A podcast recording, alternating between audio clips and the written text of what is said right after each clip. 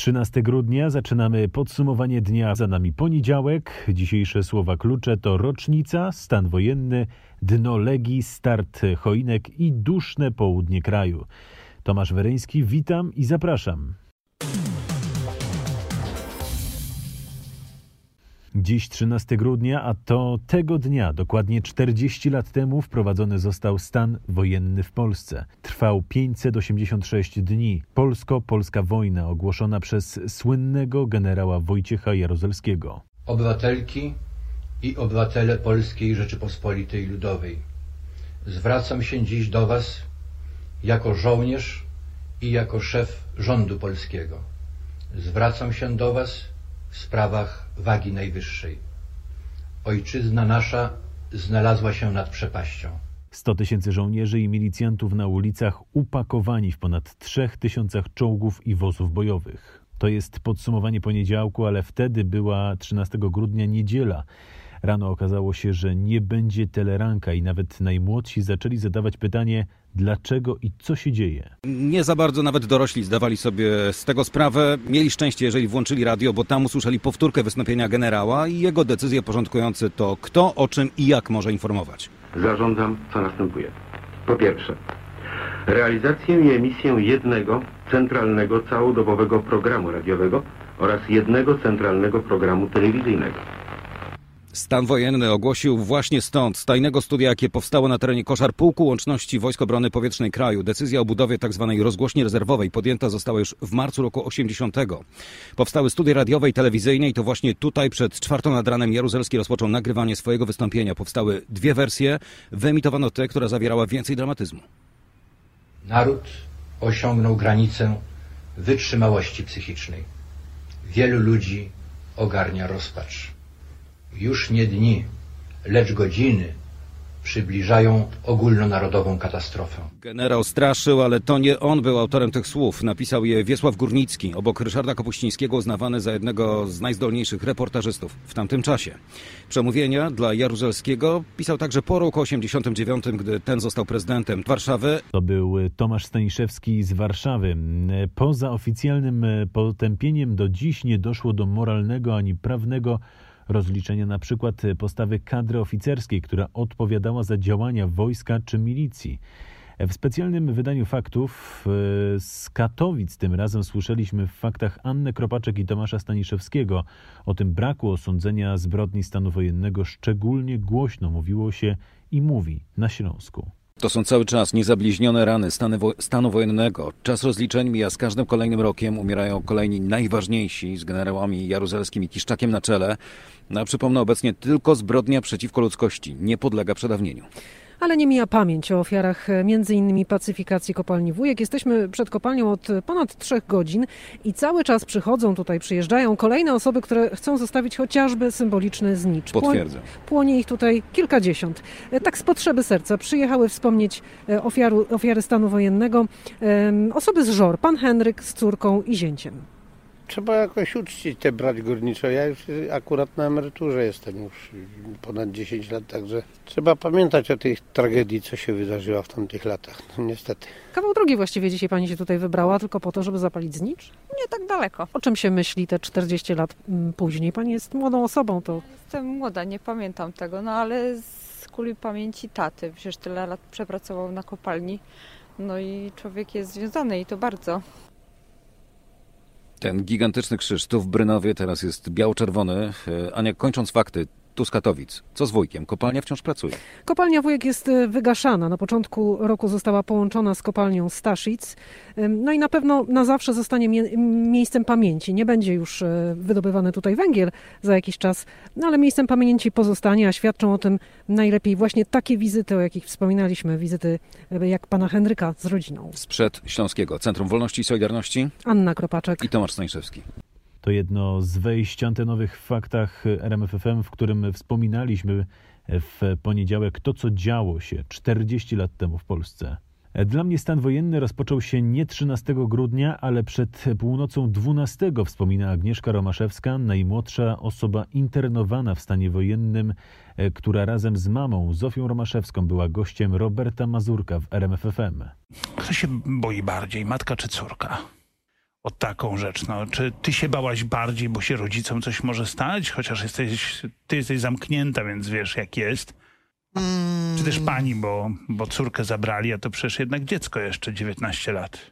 Mm, Znaczy ja nie wiem, znaczy w sensie bać, znaczy no to jest bardzo, te, to jest określenie, znaczy bo boi się człowiek czegoś, że się stanie w przyszłości. Jak Tak, już się tak. stanie, to się trudno bać, prawda? Bo już się stało, więc jak cię zamykają, to co się bać? No to znaczy to już się zamykają, znaczy można się, można się zastanawiać. y, To jest też taka, tak chyba warto sobie to uprzytomnić, że jak, jak to jest, znaczy, że, że, że boi się człowiek zazwyczaj czegoś, czego nie zna, czego nie wie, co będzie. Natomiast Ale- jak już ale- jest, to musi się z tym zmierzyć. wtedy nikt nie wiedział, co się może stać. Wielu opozycjonistów opowiada, że oni internowani, myśleli, że może ich wywiozą na Sybir.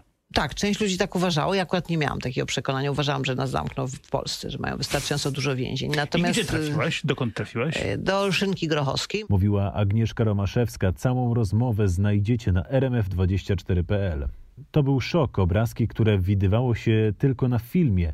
Tak wprowadzenie stanu wojennego 13 grudnia 1981 roku wspomina Ewa Kulik-Bielińska, działaczka opozycji w PRL. Jej udało się uniknąć internowania.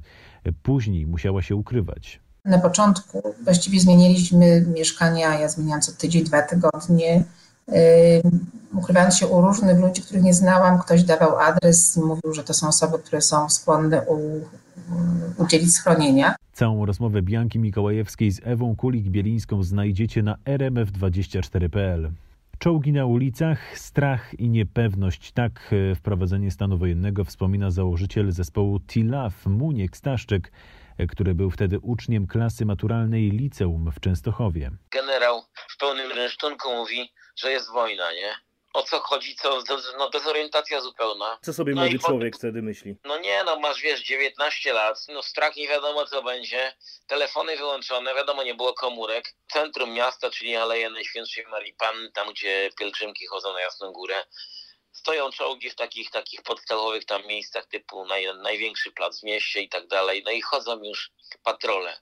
Takie było połączenie czarnego humoru naprawdę ze strachem. No i co, no, dla dzisiejszych no, małolatów to jest oczywiście historyczny fakt i, i dobrze, żeby o tym pamiętali, że, że, tak, no, że ta wolność to nie jest jakieś takie po prostu coś, co wiesz, po prostu niczym nie było okupione. Z Muńkiem Staszczykiem rozmawiał nasz reporter Piotr Błakowski. Cały wywiad znajdziecie na rmf24.pl. 11 379 nowych zakażeń koronawirusem potwierdziło Ministerstwo Zdrowia. Zmarło 29 osób z COVID-19. Nasz reporter Michał Dobrołowicz porówna teraz te dane do statystyk z poprzedniego tygodnia. Nowych infekcji jest to prawie 2000 mniej niż tydzień temu w poniedziałek. Wciąż niestety zapełnione są oddziały covidowe w szpitalach i to jest efekt wysokiej liczby zakażeń z przełomu listopada i grudnia, wskazuje profesor Beata Mrozikiewicz-Rakowska z Kliniki Warszawskiego Uniwersytetu Medycznego. Ci chorzy, pamiętajmy, mają czasem przebieg cięższy, wymagający hospitalizacji. To jeszcze będzie powodowało napływ chorych do szpitala, więc mamy jeszcze trudny okres. Najszybciej pacjentów i nowych zakażeń przybywa teraz w województwach lubuskim, opolskim, dolnośląskim i w wielkopolskim. 82% łóżek covidowych i 90% respiratorów jest zajętych w szpitalach na Mazowszu. W całym kraju w ciągu ostatniej doby na oddziały covidowe trafiło ponad 400 pacjentów. Michał Dobrołowicz nadal z nami. Michale, jak w centralnej Polsce wygląda sytuacja w konkretnych lecznicach? W wielu placówkach zajęte są teraz wszystkie respiratory przeznaczone dla pacjentów z koronawirusem. Tak jest na przykład w Mazowieckim Szpitalu Specjalistycznym w Radomiu, a także w Szpitalu Południowym w Warszawie. Respiratory na oddziały covidowe trzeba było przynosić z części dla innych pacjentów. Dyrektorzy przyznają, że w ich lecznicach widać teraz szczyt czwartej fali. Zdecydowana większość miejsc zajęta jest w Szpitalu Tymczasowym w Płocku. Podobnie jest w Szpitalu na Stadionie Narodowym w Warszawie. Tam dzisiaj zajętych jest 108 na ponad 130 łóżek. Przypomnę, 11 379 nowych zakażeń koronawirusem potwierdziło Ministerstwo Zdrowia. Zmarło 29 osób z COVID-19. A blisko 2600 chorych na COVID-19 leży w szpitalach w Śląskiem. Zajmują prawie 80% łóżek i 92% respiratorów przeznaczonych dla zakażonych. Ilu zakażonych przybyło ostatniej doby w regionie? O tym Anna Kropaczek. Dokładnie to 1432 osoby, o ponad 200 mniej niż w poniedziałek tydzień temu. Jak powiedziała mi rzeczniczka wojewody śląskiego, spada odsetek dodatnich wyników w puli wykonywanych testów. Mniej jest także skierowań na testy z poradni POZ. To Jednak nie oznacza, że sytuacja w szpitalach się poprawia. Wciąż trafia tam wielu pacjentów. W ciągu ostatnich trzech dni pogotowie w województwie śląskim wyjeżdżało do zakażonych blisko 800 razy. Około połowy tych interwencji zakończyło się odwiezieniem pacjentów do szpitali. Choć jest w nich ponad 3200 miejsc covidowych, w najbliższych dniach będą przygotowywane kolejne. We wtorek pojawi się rozporządzenie epidemiczne, zapowiedział rzecznik Ministerstwa Zdrowia. Znajdą się w nim m.in. informacje dotyczące sprawdzania certyfikatów covidowych. Od 15 grudnia wchodzą ostrzejsze kryteria wejścia, limity do restauracji, hoteli, mówimy tu o poziomie 30%, będzie wskazanie, że jeżeli klient zechce wejść ponad limit, jest obowiązany pokazać certyfikat covidowy. Wyjaśnia Wojciech Andrusiewicz. Natomiast przedsiębiorcy, którzy chcieliby dowiedzieć się, czy ich pracownicy są zaszczepieni, powinni skontaktować się z Sanepidem. Rzecznik resortu zdrowia podał też, że będzie dodatkowa akcja informacyjna dla rodziców w sprawie szczepień dzieci przeciwko COVID-19. Był już wysłany list ministra zdrowia i ministra edukacji i nauki. Ten list Librusem miał dotrzeć do wszystkich rodziców.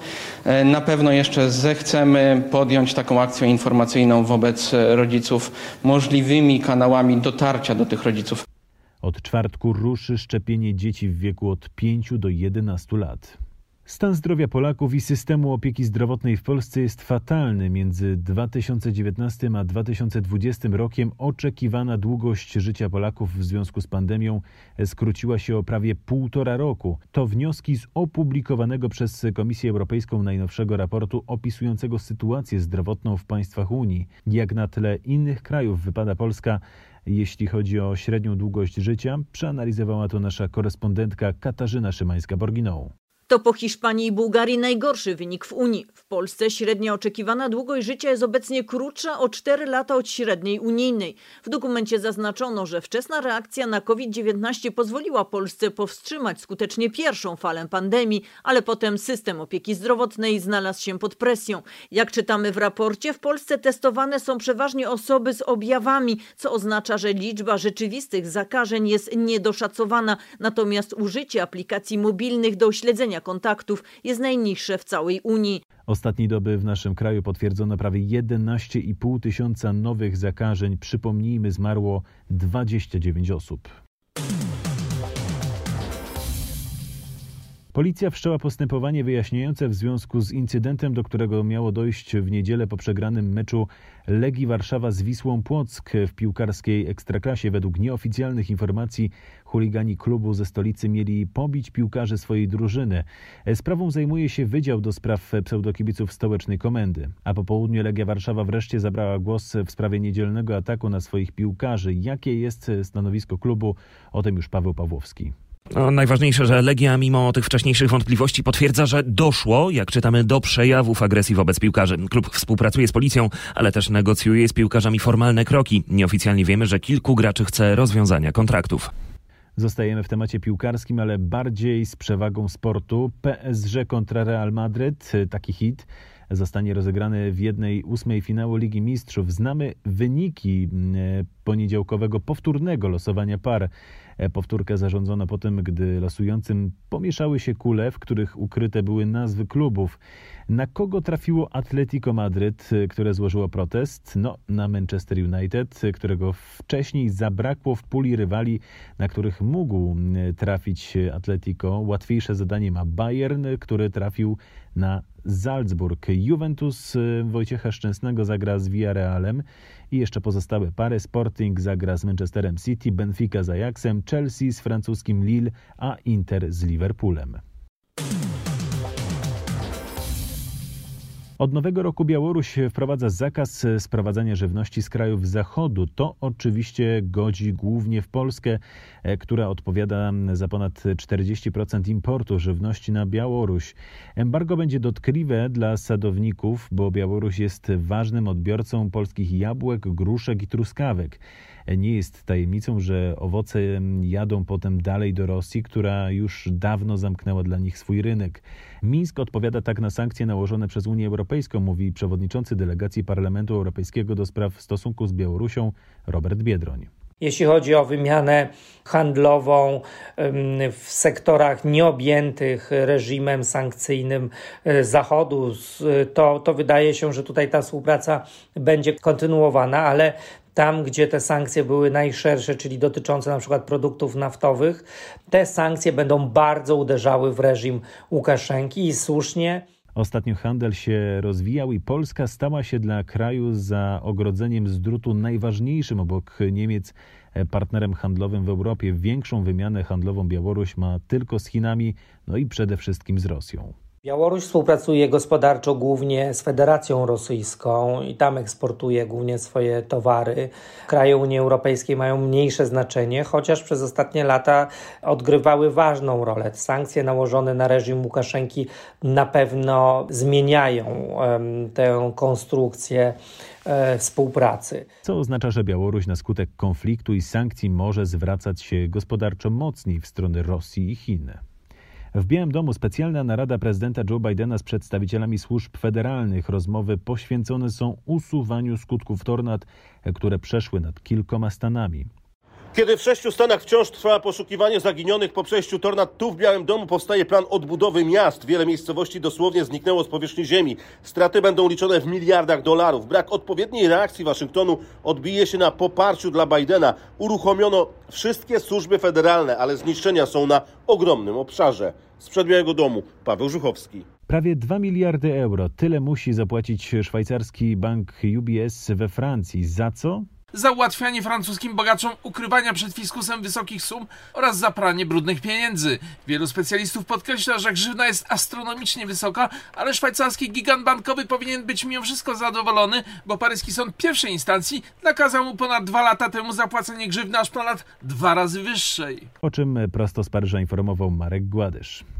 Atak nożownika w warszawskim Ursusie przed sklepem spożywczym zaatakowany został 27-letni mężczyzna. Został ugodzony ostrym narzędziem, a sprawca uciekł. Jest teraz poszukiwany. W jakim stanie jest zaatakowany mężczyzna? Z tymi informacjami nasz reporter Mariusz Piekarski. W ciężkim stanie, bo otrzymał kilka ciosów nożem. Natychmiast został zabrany do szpitala. Będzie operowany. Na razie nie wiadomo, dlaczego doszło do tego brutalnego ataku. Napastnik podjechał samochodem marki BMW pod sklep. Podszedł do 27-latka, który akurat, akurat akurat rozładowywał towar, zadał mu kilka ciosów, wsiadł do auta i odjechał. Z moich nieoficjalnych informacji wynika, że poszkodowany to syn właścicieli sklepu. Razem z nim w chwili ataku przed sklepem stała jego partnerka. Nie została ranna, jej nic się nie stało, ale nie można jej przesłuchać, bo jest w szoku. Policja zabezpieczyła już, jak ustaliłem, monitoring, który powinien pozwolić odczytać i numery rejestracyjne auta i być może podać rysopis napastnika. Sześć osób, w tym byłego szefa zachodniopomorskiego oddziału Agencji Restrukturyzacji i Modernizacji Rolnictwa zatrzymali agenci CBA i ABW. To działania w śledztwie prowadzonym przez prokuraturę regionalną w Szczecinie, a dotyczącym korupcji w rolniczej agencji. Nasz reporter Krzysztof Zasada zna więcej szczegółów. Jakie są ustalenia śledczych? Były szef oddziału agencji miał się powoływać na wpływy w centrali tej instytucji w Warszawie i w sposób priorytetowy traktować część wniosków producentów rolnych o dopłaty. W zamian, jak twierdzi prokuratura, miał od nich uzyskiwać korzyści osobiste. Jak się dowiedziałem, ci producenci mieli między innymi wykonywać prace rolne na nieruchomościach byłego szefa agencji, e, oddziału tej agencji, a także na ziemi należącej do jego rodziny. Mowa między innymi o oraniu pól. Główny podejrzany trafił do aresztu. Producenci rolni odpowiadają z wolnej stopy. Policyjnym areszcie jest 30-latka, która w sobotę w Jaworznie uciekła policjantom, potrącając samochodem jednego z funkcjonariuszy. Mimo pościgu i strzałów oddanych przez policję w kierunku opon jej auta, kobiety nie udało się wówczas zatrzymać. Stało się to dopiero dobę później, informuje nasza reporterka Anna Kropaczek. Kobieta została zatrzymana w jednym z mieszkań w Chrzanowie w Małopolsce. W sobotę podczas rutynowej kontroli drogowej okazało się, że 30-latka była poszukiwana, ponieważ miała do odbycia karę 20 dni aresztu. Kiedy policjant kazał jej wyjść z auta, gwałtownie ruszyła i potrąciła go. W policyjnym areszcie czeka teraz na prokuratorskie przesłuchanie i zarzuty. Nurkowie minerzy z 8 Flotylli Obrony Wybrzeża w Świnoujściu wydobyli z jeziora Kierskiego koło Poznania bombę z czasów II wojny światowej. W zeszłym tygodniu ładunek zauważyli płat płetwonurkowie podczas szkoleniowego zejścia pod wodę. Jak przebiegała akcja wydobycia tego niebezpiecznego znaleziska? Te informacje zebrał nasz reporter Mateusz Chłystun. Bomba leżała na głębokości około 5 metrów. Została najpierw podniesiona z dna i potem z zachowaniem najwyższych środków ostrożności przeholowana bliżej brzegu. Po wydobyciu na powierzchnię została przewieziona na poligon w Biedrusku, gdzie zostanie zneutralizowana. Te akcje poprzedziło dokładne rozpoznanie ładunku przez żołnierzy. Saperzy potwierdzili, że to bomba lotnicza SD-70 z ponad 20 kg materiałów wybuchowych wewnątrz. Podczas jej wydobycia nie było potrzeby ewakuacji okolicznych budynków. Przypomnę, ładunek w środę znaleźli nurkowie z Poznania, którzy na plaży w Chybach odbywali szkolenie. Polacy nie wierzą, że pakiet antyinflacyjny uchroni ich przed drożyzną. Tak wynika z sondażu dla RMFFM i Dziennika Gazety Prawnej. Przypomnijmy, chodzi o obniżkę akcyzy na prąd, VAT na gaz i o dodatki dla najuboższych. O szczegółach sondażu Mariusz Piekarski. Tylko 6% pytanych odpowiada, że pakiet antyinflacyjny rozwiąże problem wzrostu cen. 14,5% odpowiada raczej tak, czyli co piąty z nas pokłada jakiekolwiek nadzieje z działaniami rządu, które miałyby osłabić efekt drożyzny. Po drugiej stronie aż 43% badanych zdecydowanie nie wierzy w skuteczności działań rządu, a 27% dodaje odpowiedź raczej nie. Jeśli ktoś pokłada nadzieję w pakiecie antyinflacyjnym, to osoby starsze i mieszkańcy wsi. Sceptyczni najbardziej są najmłodsi i ci z dużych miast. Warszawa, Mariusz Piekarski. Smog dusi południe kraju. Kilkukrotnie przekroczone są normy jakości powietrza, między innymi w Małopolsce. Szczegóły zna nasz reporter Marek Wiosło. Najgorzej sytuacja wygląda w zachodniej części regionu. Tam normy pyłów zawieszonych przekroczyły już pięć razy dobową normę. Głównie w okolicach Oświęcimia osoby starsze i dzieci powinny ograniczyć przebywanie na zewnątrz. Powodem smogu wciąż są stare kotły, mówi Anna Dworakowska z Polskiego Alarmu Smogowego. Za wysokie zanieczyszczenie powietrza w całej Małopolsce odpowiada to, że wciąż wielu Małopolan ogrzewa swoje domy za pomocą przestarzałych kotłów na węgiel i drewno. Zła jakość powietrza także w Krakowie i w Skawinie w związku z przekroczeniami w stolicy Małopolski. Jutro bezpłatna komunikacja miejska. Jeszcze w tym tygodniu Senat zajmie się rządowym pakietem antyinflacyjnym, który ma doprowadzić m.in. do obniżki cen paliw. Senatorowie przyspieszają swoje prace, by przepisy mogły wejść w życie jak najszybciej.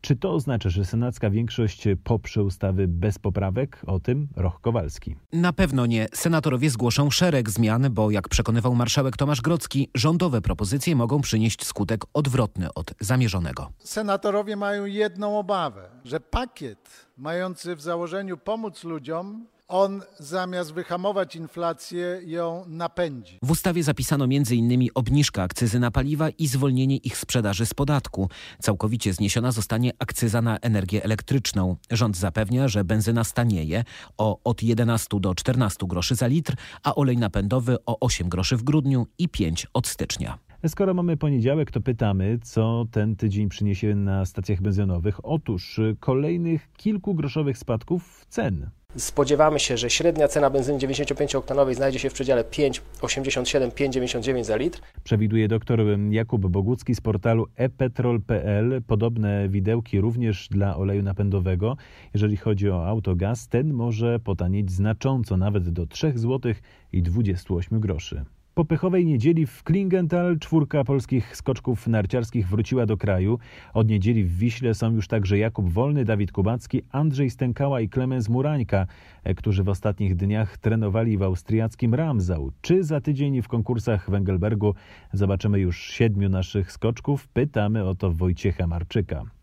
Wszystko wskazuje na to, że tak i po wczorajszym konkursie podkreślił to nawet trener naszej kadry Michal Doleżal. Ostateczna decyzja, kto pojedzie do Szwajcarii zostanie podjęta po treningach na skoczni w Wiśle Malince, a w zajęciach wezmą udział Wolny, Kubacki, Stękała i Murańka, a także skoczkowie, którzy startowali w Pucharze Kontynentalnym. Stoch, który leczy zapalenie zatok, a także żyła, wąsek i zniszczą, nie będą skakać. Środa, środa, przygotowanie, regeneracja i czwartek jedziemy. Mówił Michal Doleżal, kwalifikacje w Engelbergu w piątek o 17 a liderem klasyfikacji Pucharu Świata jest Niemiec Karl Geiger. Pierwszy tysiąc choinek od RMFFM trafił już do naszych słuchaczy. W poniedziałek rozdawaliśmy je w Zamościu i Chełmie, a na miejscu był nasz reporter Krzysztof Kot. No i jak tam choinka? Piękna, piękna, cieszę się bardzo. Przyszłam dość wcześnie, bo chciałam zrobić wnukom moim niespodziankę, żeby było I udało się. żywo i świątecznie. Choinka będzie piękna i dorodna. Jak będzie ubrana? Cała bialutka. Wesołych świąt dla wszystkich. Pozdrawiamy. A we wtorek choinki rozdawać będziemy w Łomży i Białymstoku. Zapraszamy. I tą informacją kończymy podsumowanie dnia. Bardzo dziękuję za uwagę. Ja nazywam się Tomasz Weryński, kłaniam się Wam nisko i do usłyszenia.